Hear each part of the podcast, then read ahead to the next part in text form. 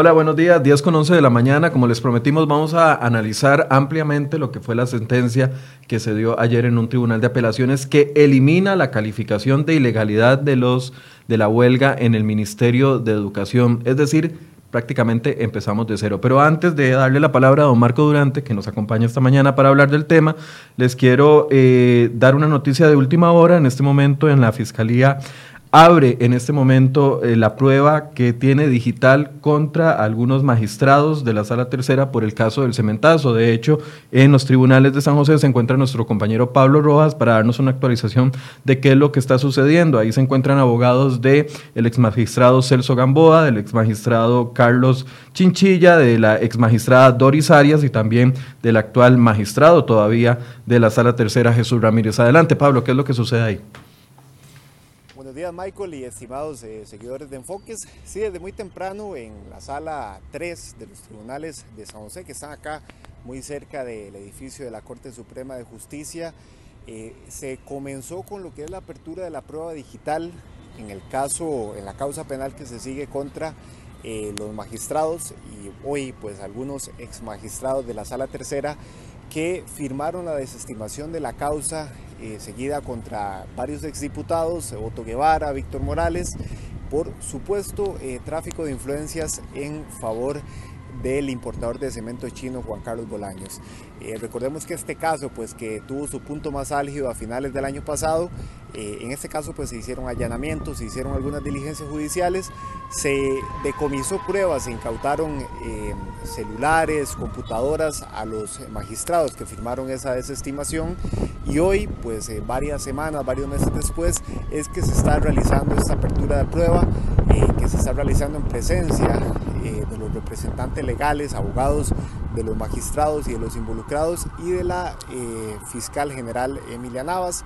Por ser una causa seguida contra miembros de supremos poderes, ella debe estar presente y eso es lo que se está realizando. Esto es muy importante porque podría arrojar eh, más insumos a la investigación que se sigue por esta desestimación polémica que ocurrió a principios del año pasado. Recordemos que por esta desestimación los magistrados eh, Celso Gamboa, Jesús Ramírez, Carlos Chinchilla, Doris Arias y María Elena Cortés, que era la magistrada suplente, fueron suspendidos eh, eh, por la Corte Plena a dos meses sin goce salarial en virtud de una falta grave que ocurrió en el trámite de esa desestimación que se hizo eh, según determinó un informe del magistrado Román Solís, sin tomar en cuenta insumos importantes en el proceso de investigación. Esto es lo que se está realizando en este momento y pues eh, de conseguir más detalles sobre esta situación pues vamos a ampliar para ustedes. Eh, muchas gracias Michael, es Pablo Rojas para Enfoques. Gracias a Pablo, lo retomamos. Eh, en este momento la Fiscalía, el Ministerio Público, en presencia de la fiscal Emilia Navas, la fiscal Emilia Navas y también eh, abogados y representantes de los ex, ex, magistrados, más bien Carlos Chinchilla, Celso Gamboa, Doris Arias y María Elena Gómez y también con abogados del actual eh, magistrado Jesús Ramírez están abriendo la prueba digital que se decomisó en el año 2017 con respecto al tema del cemento chino y esta desestimación que se hizo en Sala Tercera. Por supuesto, le vamos a tener información actualizada en crhoy.com. Ahora sí, vámonos al tema de hoy. Ayer pensábamos, hasta ayer a las 2, 3 de la tarde, don Marco Durante, pensábamos de que la huelga del Ministerio de Educación era ilegal en primera instancia y estábamos esperando la calificación en segunda instancia. ¿Qué pasó? Esa es la gran pregunta. ¿Qué sucedió, don Marco? Sí, muy buenos días, Michael. Muchísimas gracias por, la invitación. Ayer creo que con, con preocupación y con un cierto nivel de asombro recibimos la sentencia del Tribunal de Apelaciones del Segundo Circuito Judicial que anula la sentencia de primera instancia que había en su momento calificado como ilegal la huelga del MEP. Es decir, en este momento la huelga del MEP sigue sin calificación. No es ni legal ni ilegal hasta, hasta el Exacto. día de. Lo que el juez, lo que el tribunal hace es ordenarle al juzgado de trabajo que haga una correcta valoración de la prueba y que proceda a dictar una nueva sentencia que cumpla con los requisitos que la sentencia debe tener a criterio del tribunal para que entonces las partes puedan legalmente ejercer sus derechos de impugnación sobre esa sentencia. En otras palabras... Eh, es un triunfo para los educadores en ese sentido, yo, que se mantienen en huelga. Yo, yo no sé si, si podríamos calificar esto como un triunfo para alguna de las partes, porque lo que hace generar incerteza jurídica. Y yo no sé si la incerteza es un triunfo para algunas de las partes que están ahorita en disputa del tema.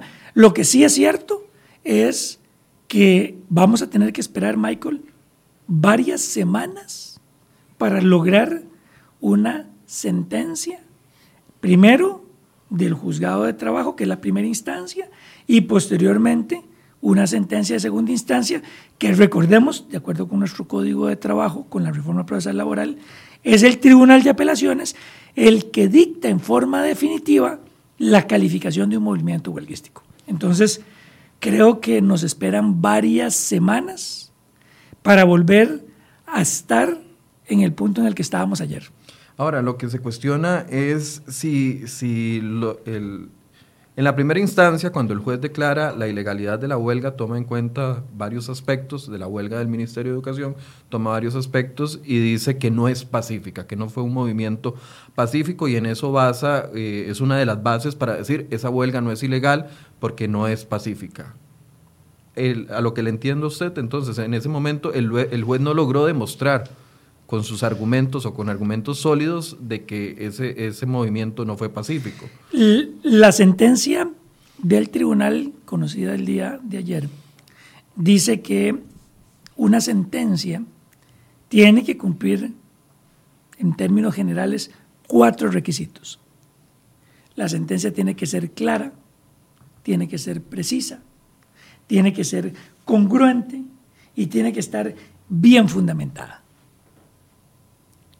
Y entonces el tribunal dice, si el juez de primera instancia llega a la conclusión de que hay un movimiento huelguístico que no es pacífico y que a la postre hace la huelga como ilegal, bueno, eso tuvo que haberse fundamentado mejor dentro de la sentencia.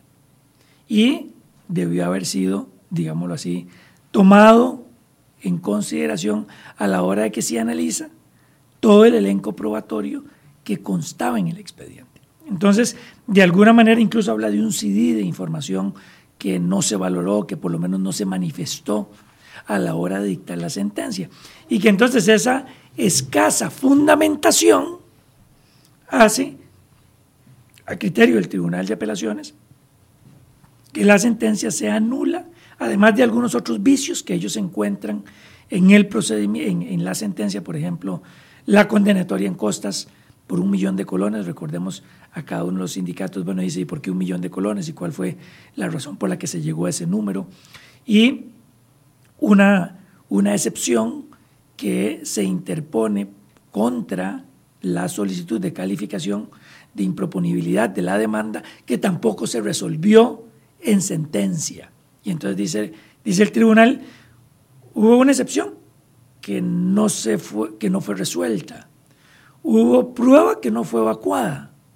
Y tenemos además un análisis que fue, digámoslo así, eh, limitado en cuanto a todo el elenco probatorio que tenía el expediente.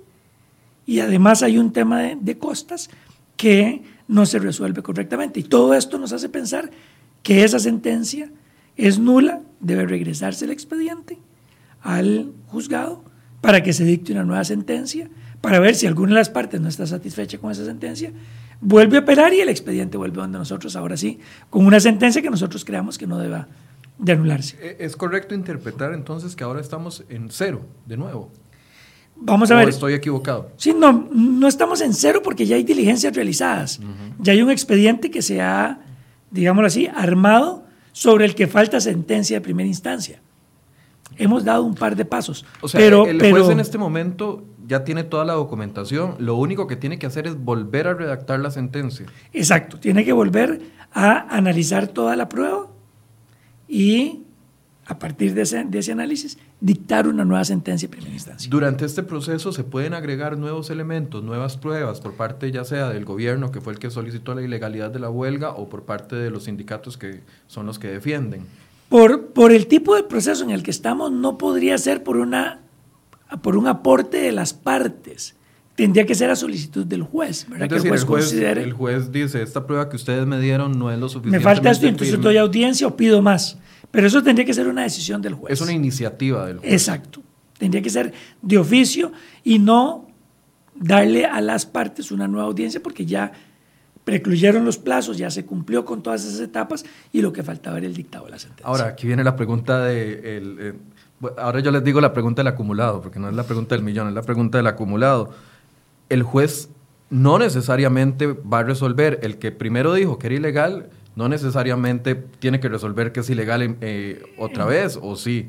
Eh, muy bien. ¿Qué, pensaría uno? Porque uno diría, bueno, ¿eh? ¿cómo, va a decir, cómo se va a contradecir ahora? Pero por otro lado, ¿cómo va a sostener algo que no, es, que no se podía sostener como era la, la, la, posible ilegalidad? En materia ordinaria, en procesos ordinarios, cuando una sentencia se anula, no es el mismo juez de primera instancia el que la dicta, la dicta otro. ¿verdad? Habrá que ver. En otros tipos de temas que no sean laborales. No, en procesos laborales, pero ordinarios. Ordinarios. Recordemos que este es un, un proceso de calificación sumaria y habrá que ver si le corresponderá a este mismo juez o si, siguiendo la línea de los procedimientos o los procesos ordinarios, se le dará a otro juez. En todo caso, sea el mismo juez o uno distinto, lo que tendremos aquí es una nueva resolución que puede ser igual o distinta a la que se dictó en primera instancia. Pero nada garantiza que, que una primera instancia se vuelva a declarar ilegal la huelga. de ninguna forma. Volvemos. Ahí sí, el dado sigue dando vueltas y no hay una no hay una certeza para ninguna parte de cómo se va a resolver. Ahora, hoy, hoy es el Día Internacional de, de, los Derechos Humanos de los Niños y las Niñas y los Adolescentes. Eh, durante meses estuvimos incluso aquí sentada la primera dama diciendo y, llamando la atención de cómo es posible que se estaba eh, desperdiciando comida, que no se estaba dando la comida a los niños, que se les ha negado el derecho de educación. Ayer decía aquí la directora del Hospital de Niños y la ministra de la Condición de, eh, y la ministra de Niñas y Adolescencia no darle educación o negarle a los niños la educación es un tipo de violencia infantil. O sea, parece que hay muchos elementos fuertes que podrían decir o sostener la ilegalidad de la, de la huelga. Sin embargo, el argumento de la ilegalidad a mí me sorprende que sea el hecho de que si fue pacífica o no. No sé si esos otros elementos están valorados dentro de la sentencia. Sí, habría que hacer un análisis de qué fue lo que la Procuraduría General de la República como abogado del Estado presentó a la hora de calificar el movimiento huelguístico. No dudo que haya toda una serie de información que conste en el expediente y que obligue al juez a valorar esa prueba. Parte de la nulidad de la sentencia tiene que ver con eso, ¿verdad? Que no hubo una correcta valoración de toda la prueba que constaba en el expediente. Eh, yo creo que en una, en una huelga como la del MEP, el gran perdedor es el alumno, son, son los estudiantes. Ellos son los que llevan ya casi 70 días, ahora tratamos de contar a ver si eran 70, 71. es que teníamos una disputa entre Don Marco y yo, porque Don Marco calcula 71 días según sus cuentas, y yo le comentaba que Don Albino Vargas, aunque no nos habla este medio, sí envía todos los días un mensaje y, decía que era el número 72, pero independientemente de 70, 71, 72, efectivamente es un curso lectivo y mucha gente de la que nos comenta aquí tiene razón, es un año prácticamente perdido, porque aunque fueron tres meses, fueron los tres meses más importantes. Con, con, una, con un elemento adicional que agrava la situación y es que necesitamos el cierre del ciclo lectivo para muchos estudiantes poder ir de colegio a universidad pasar de escuela a colegio. Los, los miles de alumnos que todavía no tienen la nota de presentación de bachillerato. Por supuesto, creo que, creo que hay una serie de consecuencias. Y entonces, en, en ese escenario, yo creo que los jueces deben de hacer una correcta valoración, que el servicio de educación, uno, es un servicio que ya por, por, por el tiempo en el que se ha extendido la huelga, comienza a ser un servicio público esencial.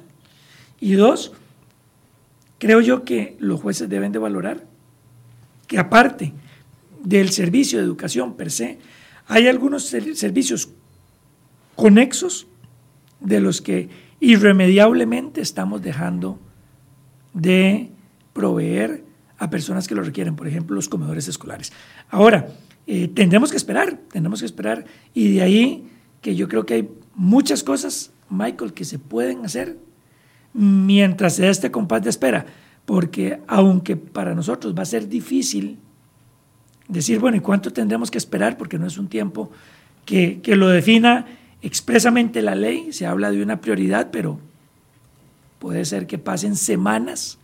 Creo que las partes y el gobierno deben hacer un esfuerzo importante para tratar de encontrar soluciones que los jueces de la República no le están dando al país con la prontitud y la celeridad que nosotros estamos esperando. Ahora, las implicaciones de esto son complicadas. Ustedes ya pueden pasar varias semanas. Varias semanas, estamos hablando de que el curso lectivo oficialmente para los que no están en huelga ya termina en un par de semanas.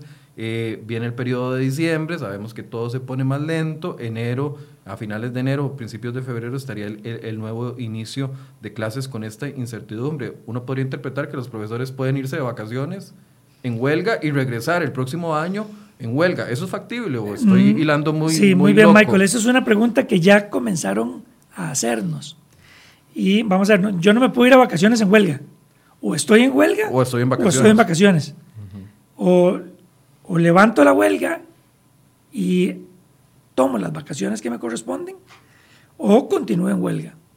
Esto es importante, esto es un primer punto que yo creo que cuando hablo de una mesa de conciliación, una mesa de negociación, este es uno de los temas que por supuesto pueden salir de eh, a analizarse y a discutirse. Porque, perdón, perdón que le interrumpa para que pueda terminar la idea el ministro de Educación, el Ministerio de Educación, abrió varios procesos administrativos contra profesores que durante este tiempo estaban declarados en huelga, hicieron viajes al extranjero, se fueron de vacaciones. Ahí es donde yo no entiendo qué es lo que va a suceder si el, si el movimiento sigue en huelga a la salida de vacaciones. Entonces los, los profesores que ya están de vacaciones, vacaciones, no podrían hacer sus viajes o hacer sus cosas porque, porque permanecen en huelga. Los amarraría quedarse aquí en el país en un movimiento. Recordemos que es decisión individual de cada titular, en este caso de cada profesor o maestro, decidir si se mantiene en huelga o si deja el movimiento huelguístico y regresa donde su patrono. A mí me parece que esta es una posibilidad y un análisis que debe hacer cada uno de los, de los trabajadores que hoy están en huelga. Claro, pero ellos no tienen los elementos, porque desafortunadamente hemos visto que han caído en imprecisiones por seguir a sus líderes sindicales que, los, que en algunas veces eh, los han llevado a error. No sabemos si porque quisieron o porque no, desconocían, pero los profesores también están una, en una decisión muy complicada. Bueno, yo creo que eso es parte del, del análisis y de la discusión interna que tienen que tener los diferentes sindicatos de maestros y profesores. Porque lo que sí está claro es que no puede haber huelga en vacaciones, ¿verdad? O estoy en huelga o estoy en vacaciones. Y para estar en vacaciones, yo tuve que haber dejado y desistido del, del derecho constitucional de huelga, que es una suspensión del contrato de trabajo. Entonces lo desistí y ahora sí, me acojo a vacaciones y ejerzo mi derecho a vacaciones como cualquier otro trabajador. Pero la pregunta es, bueno, ¿y cuando empiece el ciclo electivo? ¿Voy a iniciar otra vez una huelga? ¿O voy a continuar la que tenía?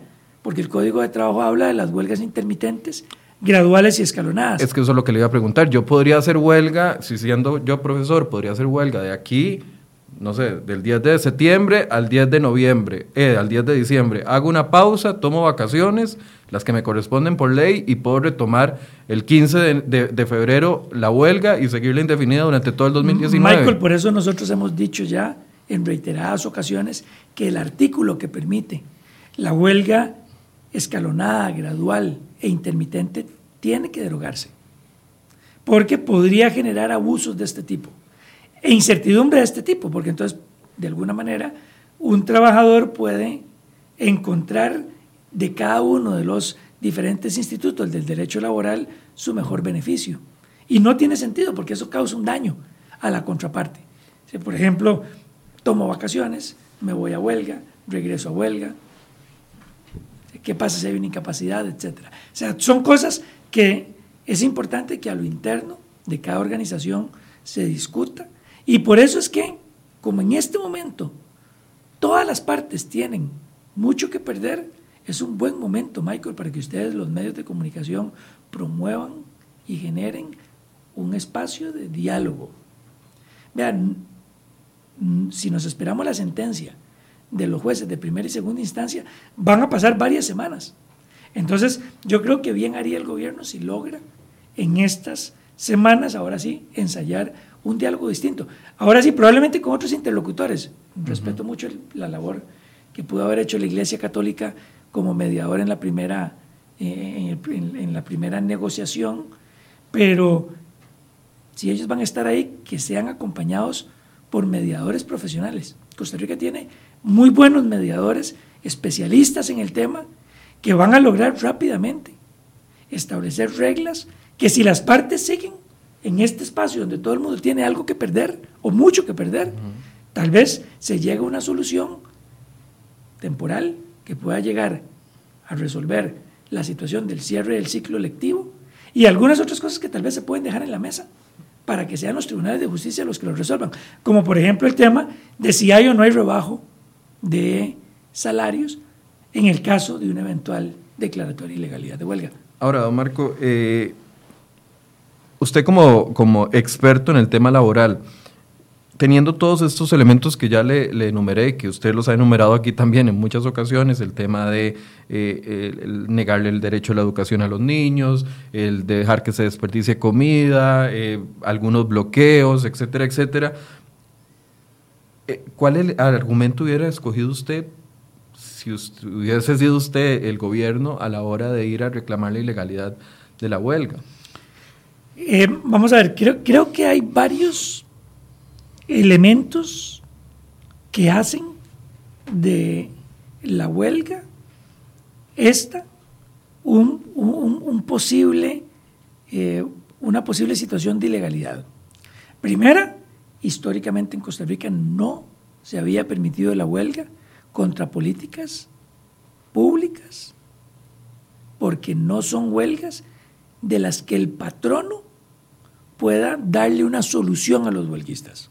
Sí, e, e, el ministro de Educación no puede parar el, plan fiscal ni, tomar una decisión sobre eso.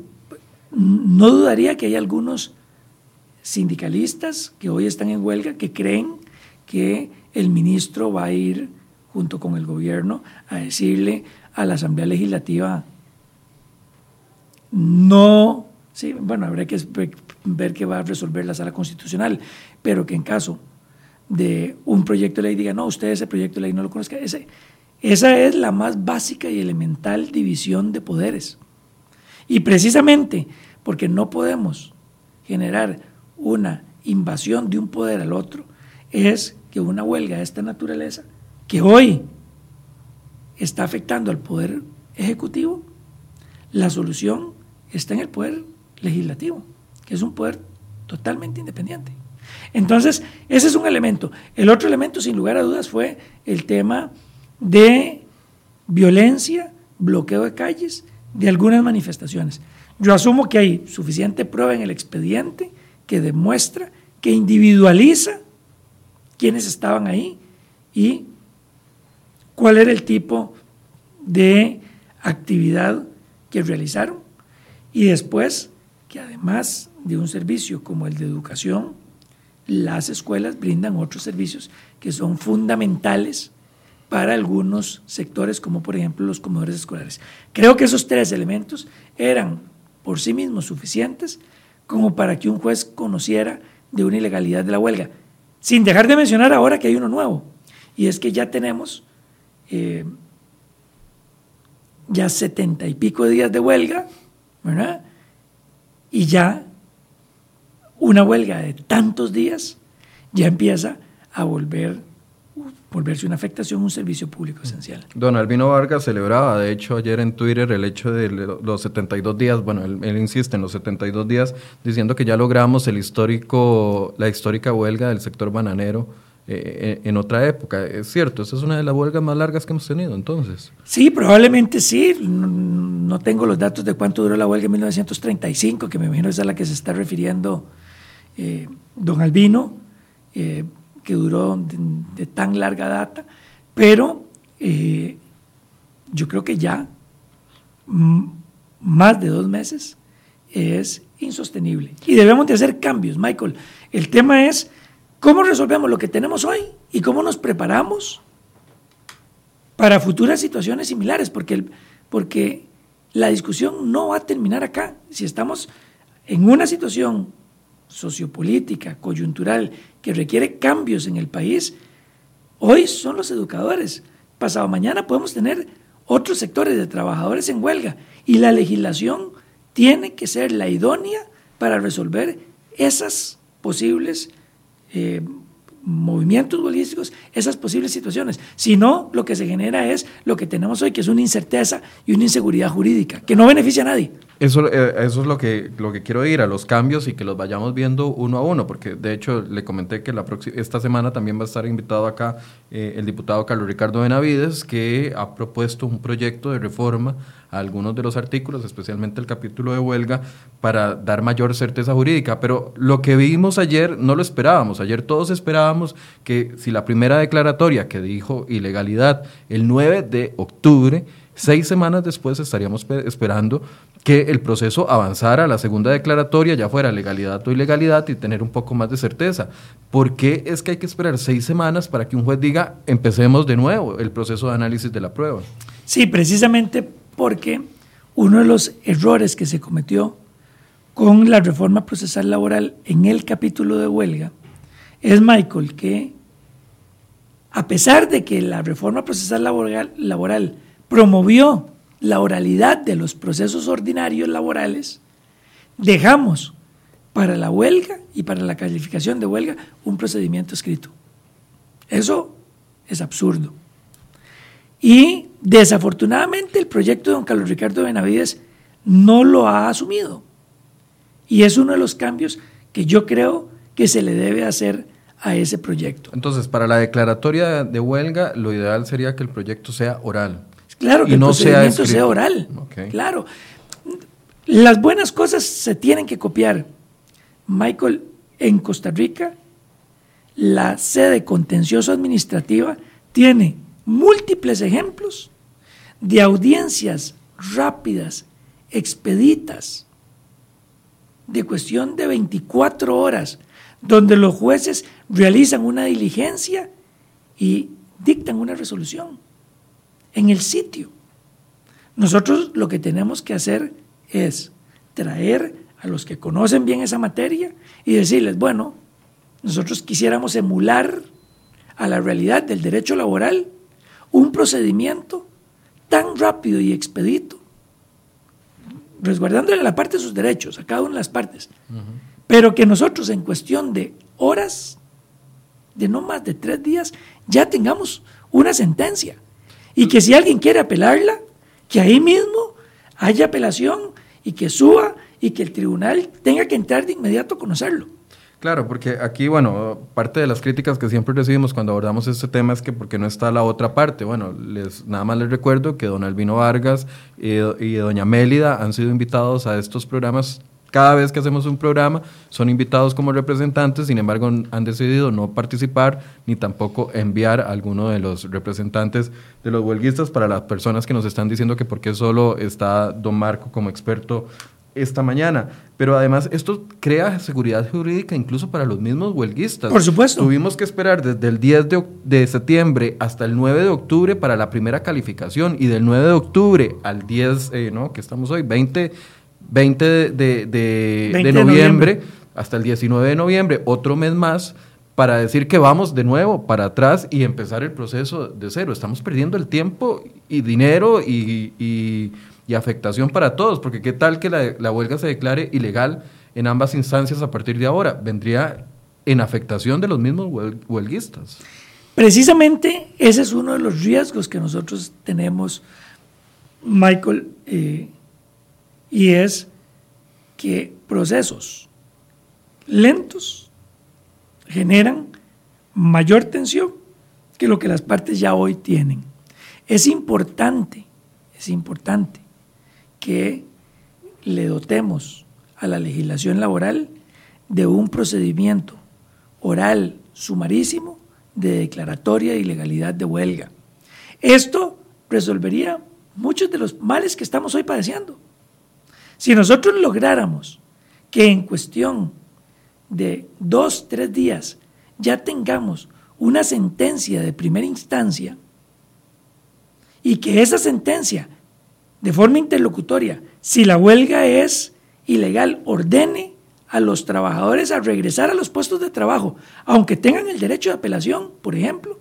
Esto, ¿cuántas, ¿cuántos días y cuántos problemas no hubiéramos solucionado si hubiéramos tenido esa legislación en nuestro código de trabajo con la reforma? Pero no lo tenemos. De ahí que es importante aprovechar estos proyectos, porque hay dos proyectos interesantes, el de don Carlos Ricardo Benavides y, doña y el de doña Yorleni León, que tiene que ver con servicios públicos esenciales y cómo logramos que estos proyectos avancen y le den seguridad a las partes. Ojo, por lo menos mi posición siempre, Michael, que usted me ha invitado acá, yo siempre he dicho, ojo, la huelga es un derecho constitucional y los trabajadores tienen derecho a ejercerla. Ahora, como cualquier otro derecho, es limitado, no es, no es un derecho que, que pueda salirse de una proporción porque la huelga por sí mismo causa un daño.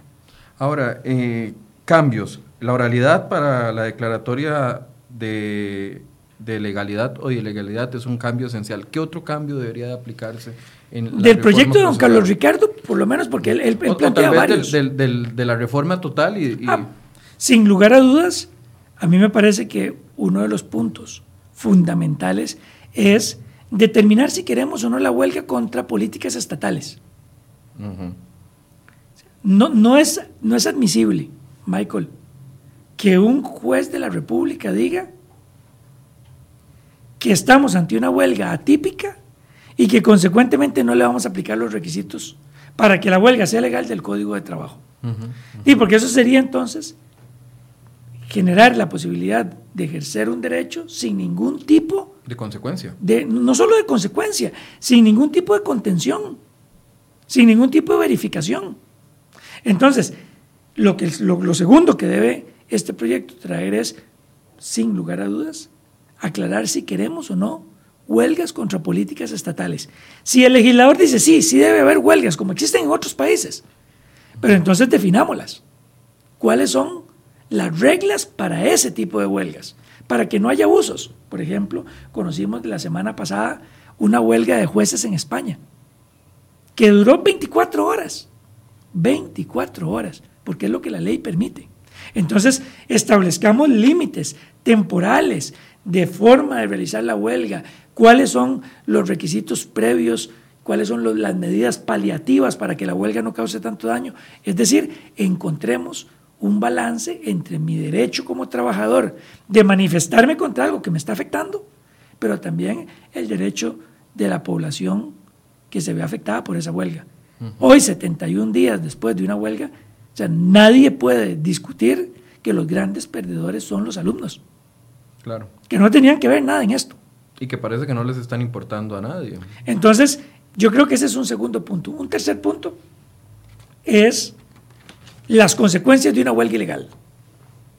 Es inaceptable que en Costa Rica tengamos huelgas legales o ilegales y que ninguna de las dos tenga una consecuencia para el trabajador.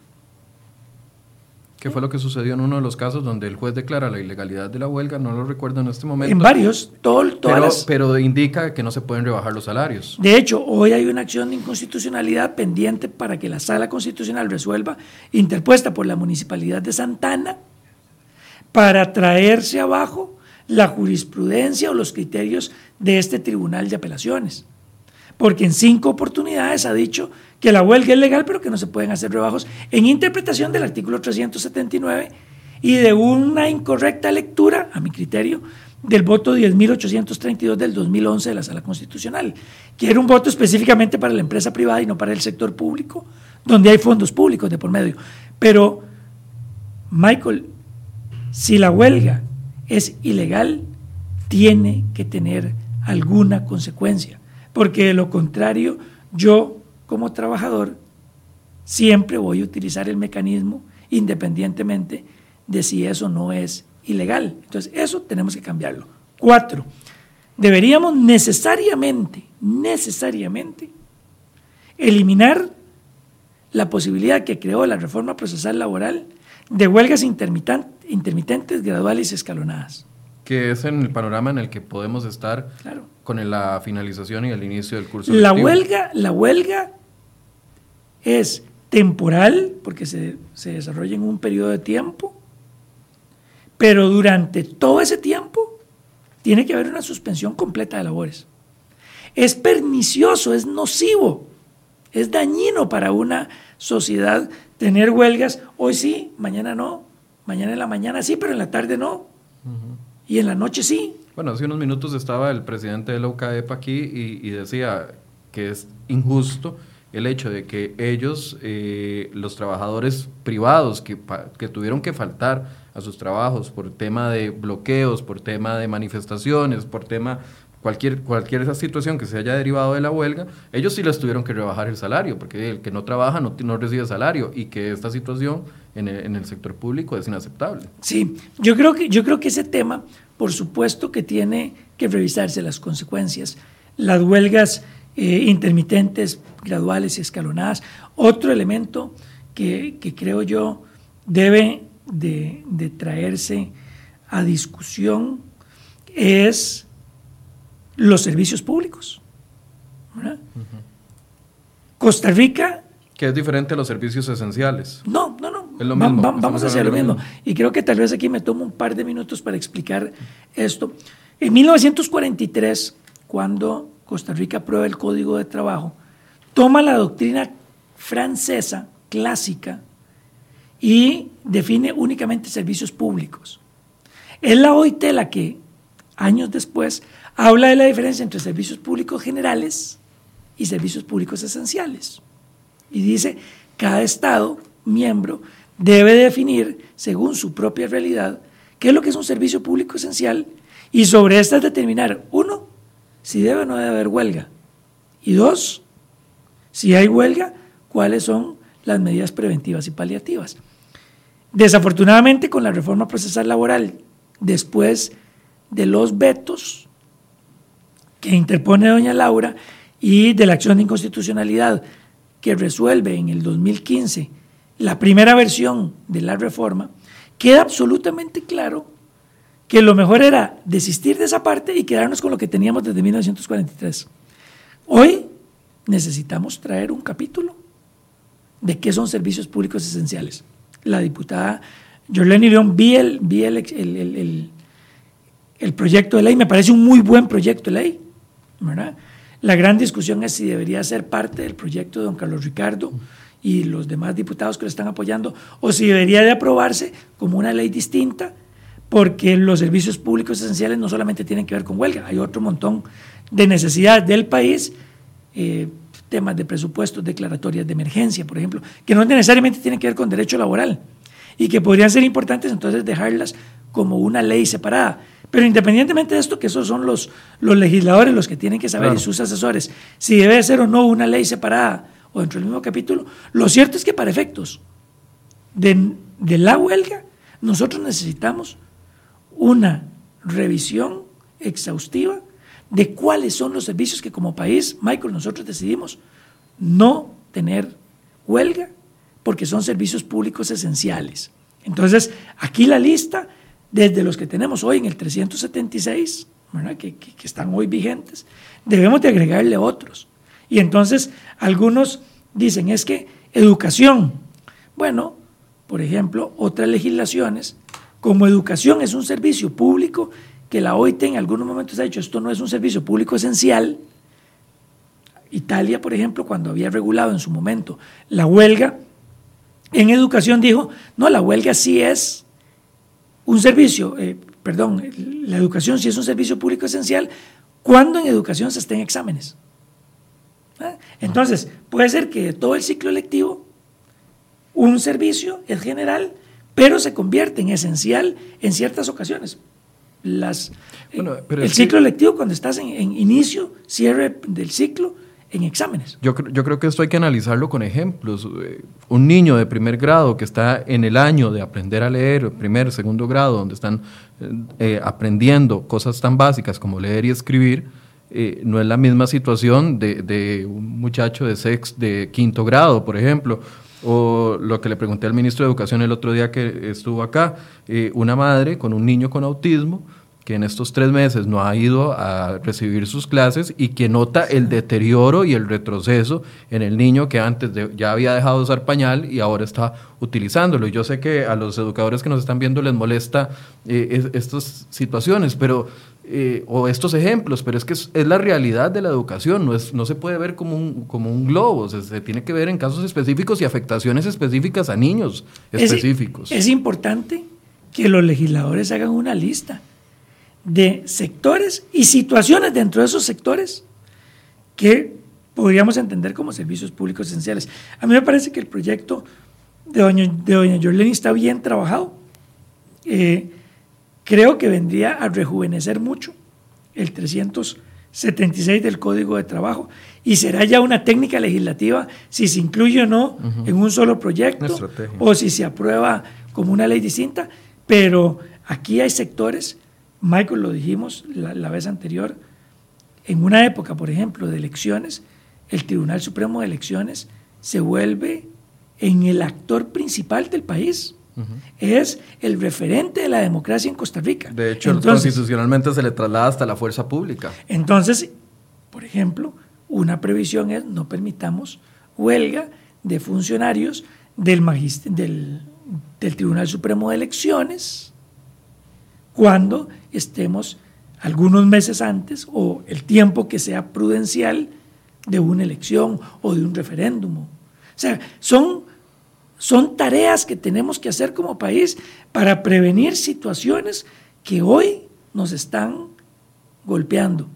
Y tenemos que aprender rápido, porque la coyuntura sociopolítica y económica del país nos hace pensar que lo que estamos viviendo hoy se puede repetir pronto. Bueno, si se va al tema de empleo público, se va a ver esto cinco o seis veces más. Yo no quisiera imaginarme una discusión en Costa Rica de la ley de empleo público si mantenemos la legislación que tenemos hoy aprobada por la reforma procesal laboral en cuanto a huelga. Esto creo que sería eh, la crónica de, una muerte anunciada, de un proyecto que, que va a hacer sufrir diferentes sectores. Entonces, yo creo, y vuelvo al punto de partida, creo que el gobierno debe de insistir y los diferentes sectores deben de insistir en un diálogo que estas semanas puede ensayarse, porque de por sí, mientras esperamos una sentencia de primera y segunda instancia, van a pasar varias semanas.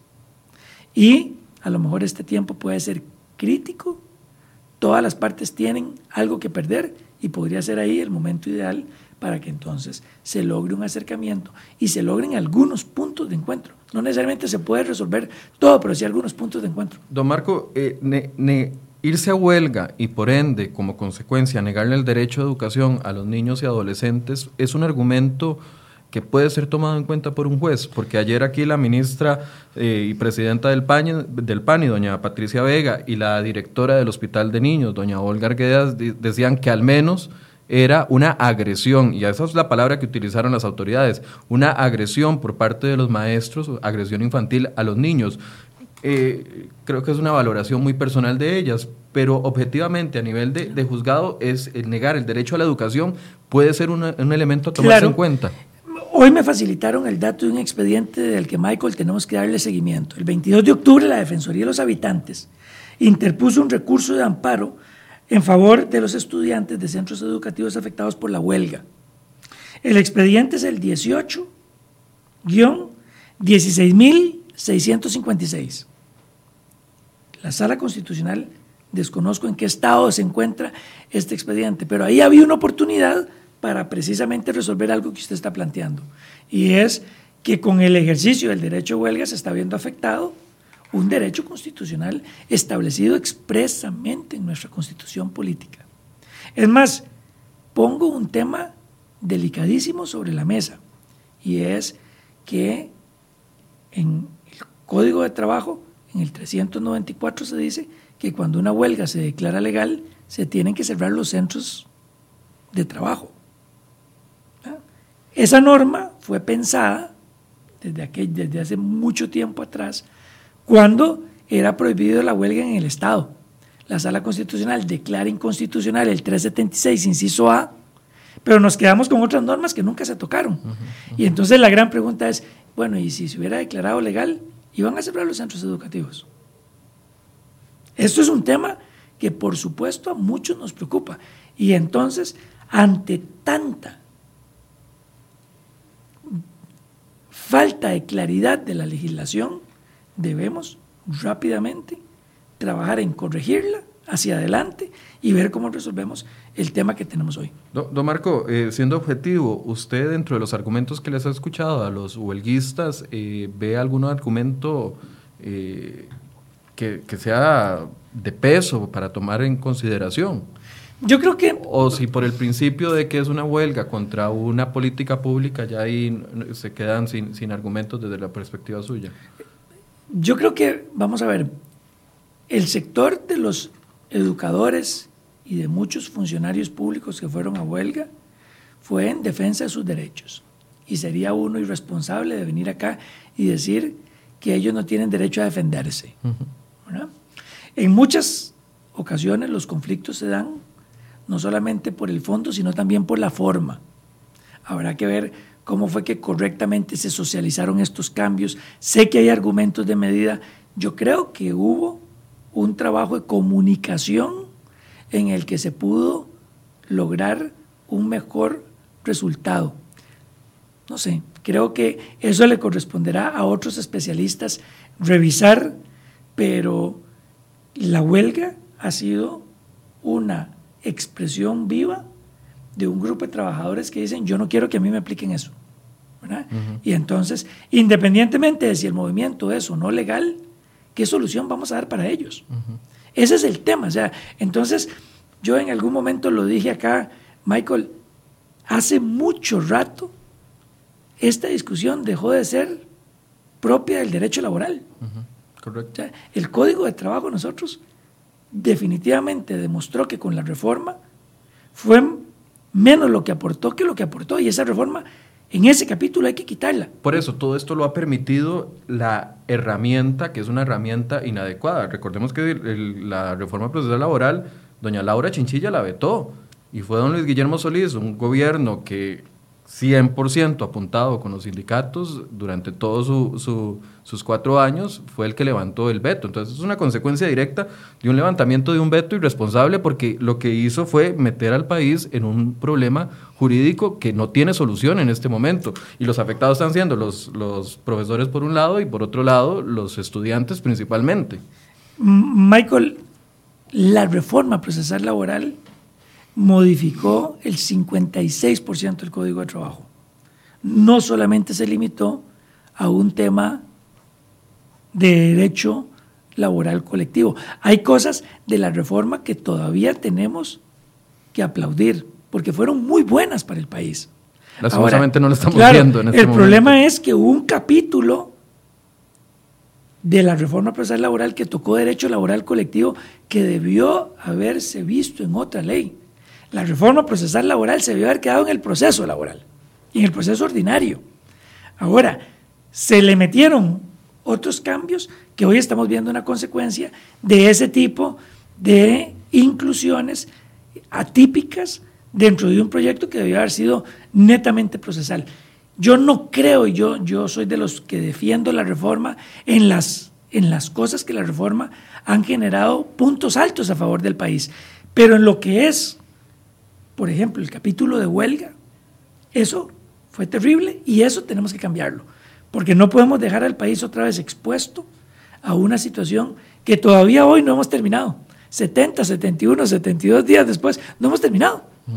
Y eso es un llamado de atención para que entonces nuestros diputados rápidamente decían, ellos son los expertos y sus, sus asesores dirán si debe ser por la vía rápida del, del 208 bis o no que se debe seguir nuestro procedimiento. Ellos son los que saben. Lo que yo sí espero, por lo menos como especialista en temas laborales, es que tengamos una ley definitiva, que no se vaya a impugnar por alguna razón del procedimiento, porque lo que necesitamos es darle garantía a los trabajadores que están en huelga o los que quieren ir a huelga, a los patronos que sufren de esa situación y a la comunidad que es siempre la, la gran perdedora de los movimientos. Hay algunos comentarios, don Marco, dice Alonso Hernández, con el daño que le han hecho al país y a los estudiantes, no puedo creer que no la declaren ilegal una vez más.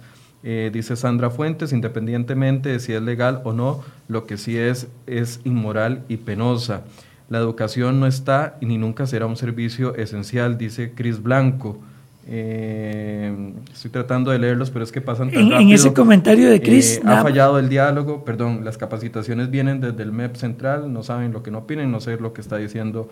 Y hay bastantes ofensas que espero que no sean de educadores, puesto que se supone que son la primera línea de defensa en educación de nuestro país, pero no, no me extrañaría ese, nada. Ese tipo, ese tipo de desahogos uno tiene también que entenderlos. Claro. Hay un, hay un escalonamiento de la frustración. Producto del mismo fallo del instrumento. Exacto. O sea, que, hay con, lo que con lo que hay que pelearse es con el instrumento, no, no, entre personas. Todas las veces que usted me ha invitado a este programa, Michael, he sostenido lo mismo. Ahora, yo creo que las partes les faltó negociación, les faltó voluntad, les faltó encontrar intereses comunes. Pero es que qué complicado esto, porque vimos hace una semana que el ministro de Educación una vez más llamó al diálogo y lo dejaron plantado.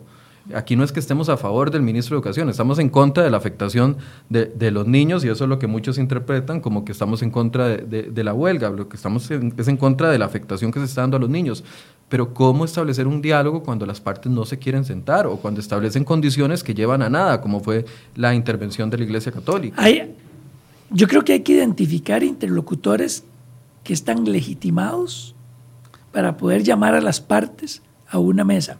No es lo mismo que te llame la contraparte a que te llame un tercero, un interlocutor eh, legitimado y reconocido por ambas partes como alguien que pueda ayudar a mediar. Ojo, estoy pensando en voz alta, pero creo que ese, ese ejercicio de por sí tenemos que hacerlo, porque no vamos a esperar seis o ocho semanas para unas nuevas sentencias. Entonces, creo que es algo en lo que hay que trabajar. Lo que decía Cris es cierto, la educación como tal no es un servicio público esencial, pero ya la misma OIT ha dicho en reiteradas ocasiones que cuando un servicio que no es esencial mantiene huelgas tan por tanto tiempo, ese servicio puede convertirse en esencial por el daño que está provocando. Hoy a mí no me queda la menor duda que después de más de dos meses de huelga en un periodo lectivo de 10 meses, por supuesto que ya se convirtió en un servicio público esencial, sin dejar de lado otros servicios colaterales que aunque no están en manos directamente de los maestros, como son los comedores escolares, porque pues hay juntas de, de, educación y todo que manejan este servicio, a lo último, el, el estudiante que requiere esa alimentación es el que está viendo afectado. Ahora, don Marco, ¿esto podría presentarse en otras sentencias que estamos esperando las segundas instancias? Ya sea que se vuelva, que como en el caso del MEP, una huelga que fue declarada ilegal se deje sin calificación, o también una que fue declarada legal y eventualmente haya un retroceso. Claro, aquí yo creo que entonces, Michael, podemos identificar tres posibles situaciones ante esta realidad. Confirmar una huelga, cambiar el criterio del juez de primera instancia, o tres, anular la sentencia y ordenar que se, que se regrese todo como pasó, como pasó con el CNP. Y al que todavía no tenemos sentencia de primera instancia. Pero ese panorama no lo esperábamos antes de ayer a las 3 de la tarde. Yo esperaba, o uno, que era una confirmación de la ilegalidad, o dos, que se revirtiera y se dijera que la huelga era legal. Este, este lo no, por sorpresa. No, no había visto ese tercer, a pesar de que aquí comentamos, cuando comentamos la sentencia, que declaró ilegal la huelga, dijimos si era una sentencia que le pudo haber faltado un poco de sustanciación. Eh, es, la realidad que tenemos. Creo que nos tomó una, por sorpresa o desprevenidos, digámoslo así, una huelga de, de la envergadura que ha tenido este en el sector público, donde por ser una legislación nueva, no teníamos jurisprudencia de, la nueva, de, la nueva legislación, no teníamos criterios de la sala segunda. Entonces, creo que todas esas cosas han afectado para que tengamos hoy una eh, falta de claridad que nos está afectando a todos como país. Para las personas que están preguntando de qué, porque solo entrevistamos a Don Marco, eh, tenemos, lo hemos invitado a él, hemos invitado a otros especialistas laborales, Paola Gutiérrez, por ejemplo, una eh, especialista laboral, nos dice, el razonamiento de fondo de la sentencia de primera instancia generaba muchas dudas, principalmente en cuanto al análisis de que el movimiento no fue pacífico, aspecto sobre el cual se sostuvo la ilegalidad. La anulación conlleva devolver el proceso otra vez a la primera instancia, mientras tanto los salarios siguen siendo pagados. Lo mismo sucedió con el CNP, aunque en ese caso el daño y las consecuencias son mucho más graves. Podría suceder que en la primera instancia, habiéndose declarado ilegal, ahora el fallo cambie y se resuelva otra otra cosa, lo que nos decía don Marco. Y luego, casi seguro de que independientemente de lo que resuelva de nuevo en primera instancia, pase a una apelación y sin duda ahí en la apelación podría haber un resultado distinto, nos dice doña Paola Gutiérrez. Otros nos dicen que entrevistemos a José Miguel Villalobos, que es un, un penalista. Dejemos a José Miguel defendiendo el cementazo, que es lo que está concentrado en este momento, y sigamos con los que, con los que saben. ¿Qué podemos esperar en los próximos días, don Marco? Yo creo que en este punto deberíamos de esperar, porque así lo ordenó la sentencia de segunda instancia, que el juez de primera instancia se aboque a rápidamente revisar toda la prueba que hay en el expediente y dictar una sentencia clara, precisa, congruente con la prueba que conste y que, siga los lineamientos del, del tribunal y que se dé a conocer a la mayor brevedad posible. Yo creo que hay elementos suficientes en ese expediente como para poder decir si la huelga es o no ilegal. A mi criterio, con lo que hay en el Código de Trabajo hoy y por lo que hemos hablado, es claro que esta huelga es ilegal. Pero, bueno, es, es una interpretación que entendemos que cuando hay dos abogados, por lo menos pueden haber tres o cuatro criterios. Entonces, es respetable, se, se, vale diferir, pero a mí lo que me preocupa es... La incertidumbre. Es incertidumbre y esa falta de eh, fundamentación de algunas sentencias que si algo le está haciendo mal al país es, esa pérdida de tiempo valioso. Eh, la combinación de una, de una reforma procesal laboral con un capítulo de huelga tan lleno de dudas, con la inexperiencia de los jueces laborales en la aplicación de eso, nos jugó una mala pasada. Sin lugar a dudas. Se pudo haber previsto de alguna u otra forma, no sé, eh, que la Corte antes de la entrada de la reforma procesal laboral haya empezado, no sé, un curso de capacitación para todos los jueces para que no suceda. Lo, hicieron. claro, lo hicieron, pero en la práctica se ve que eso no fue efectivo. Entonces, qué tuvo que haber sucedido con los jueces para que con una herramienta tan débil y, que estamos expuestos a esto, porque sabemos que de la Asamblea Legislativa salen herramientas muy débiles, ¿qué, tuvo que haber pasado para que esto no se, se diera? Michael, en derecho laboral sustantivo hay dos áreas.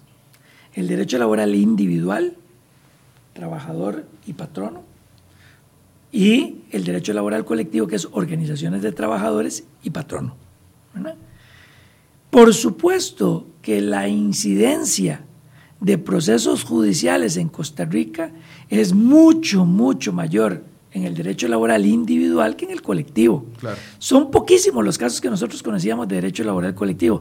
Entonces, sí, tal vez la mala pasada que usted está diciendo, Michael, se debe precisamente a la falta de, de experiencia de nuestros jueces y del sistema en general de resolver estas formas de huelgas. No hacía más de unos meses atrás que tuvimos la huelga del mismo Poder Judicial, que terminó siendo declarada ilegal por una jueza en la zona de, de, Guásimo, me parece, o Guapiles, por los servicios de la morgue. Entonces, vean ustedes cómo incluso eh, la falta de una consistencia en criterios por parte de nuestros jueces cuando ven derecho laboral colectivo nos ha pasado la factura.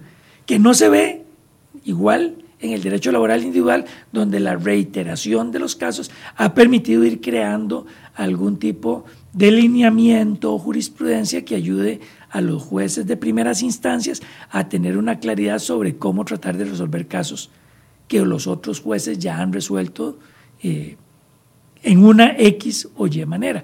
Yo creo que sí, que, que, se juntaron muchas cosas y hoy lo que tenemos en Costa Rica es un proceso laboral de calificación totalmente desfasado con los daños que esto le ha provocado a todo el país, incluidos a los huelguistas, porque a mí me han escrito muchos educadores, muchos de ellos interinos, preguntándome, ¿y ahora qué hago? ¿Regreso o no regreso? Y yo le dije, esa es una decisión propia. Bueno, yo, lo decía anteriormente, si eventualmente se declarara ilegal en ambas instancias y se recurre al tema de reducir eh, los salarios, va a ser un impacto importantísimo en los educadores que pudo haberse resuelto si la, si la legalidad o ilegalidad, eh, bueno, si se les decide cobrar, digo, eh, si hubiera resuelto en 24, 48 horas o una semana, el impacto sería menor. Esto va en contra incluso de los mismos huelguistas, aunque algunos eh, lo interpretan de una forma distinta. Yo creo que tenemos que poner rápidamente los puntos sobre las IES y decir que si vamos a permitir huelga contra políticas públicas, cómo marcamos esa cancha y cómo no permitimos abusos y cómo permitimos el ejercicio de un derecho a huelga en esas condiciones. Lo que no puede pasar es tener lo mejor de los dos mundos. Una huelga regulada en Costa Rica para un conflicto interno que lleva 70 días con, con una huelga contra una política estatal porque hace rato perdió el sentido esa huelga. O sea, hace muchas semanas dejó de tener el Ministerio de Educación Pública y el, Poder Ejecutivo la posibilidad de revertir el procedimiento que está llevando la ley en la Asamblea Legislativa, el proyecto de ley en la Asamblea Legislativa. Entonces, esa huelga ya perdió sentido. Entonces, ya aquí lo que estamos es ante dos posiciones a la expectativa de una sentencia. Bueno, Marco, le agradezco muchísimo y, tal vez no sé si quiere hacer una conclusión adicional a la que nos acaba de hacer. Eh, sí, yo creo que las partes que están involucradas en este caso, los que hemos seguido de cerca eh, las declaratorias de ilegalidad o de legalidad de las huelgas de las diferentes instituciones que participaron de este movimiento, tenemos que lograr y tener la capacidad de hacer un análisis y tomar algunas lecciones aprendidas. Si hoy estamos esperando otra vez una sentencia de primera instancia, con un compás de espera varias semanas, a lo mejor las partes deberían de pensar de tratar de resolver entre ellas sus diferencias por lo menos hacer un ejercicio franco de negociación, me parece que es un acto de responsabilidad con los que más están sufriendo en este movimiento. Dos, mientras estas huelgas terminan este trago amargo de una reforma procesal laboral insuficiente, hay que trabajar rápido con los diputados para que con las dos reformas que están en camino se logre aprobar una nueva legislación tan pronto sea posible sobre posibles futuras huelgas. Eso hay que hacerlo con el balance apropiado para no terminar haciendo nugatorio un derecho constitucional como el derecho a huelga, pero tampoco dejándoles a la libre 70 días y con incertidumbre todo de qué es lo que va a pasar. Creo que esas son las dos lecciones aprendidas. Y tres, creo que para el Poder Judicial hay mucho trabajo por hacer. Usted tocó un tema. Creo que capacitación, reforzamiento de algunos, eh, de algunas carencias que están saliendo a la luz pública vía sentencias.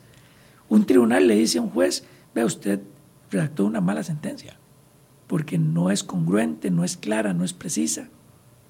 Vaya, hágalo de nuevo. Entonces, este tipo de cosas creo que cada uno de los diferentes actores deberían de hacer su propia lista de lecciones aprendidas y comenzar a trabajar en eso.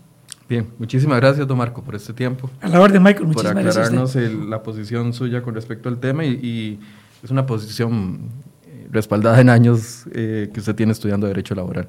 Muchas gracias. Y muchas gracias a ustedes por habernos acompañado. Les reitero, aquí han estado invitados a esta mesa los representantes de, el de los huelguistas del sector o los sindicalistas del sector de educación, sin embargo no han querido sentarse en esta mesa a conversar. Muchas gracias por sus comentarios, sus preguntas. Eh, los, los esperamos mañana a partir de las 9 de la mañana con más de Enfoque Cero hoy. Buenos días.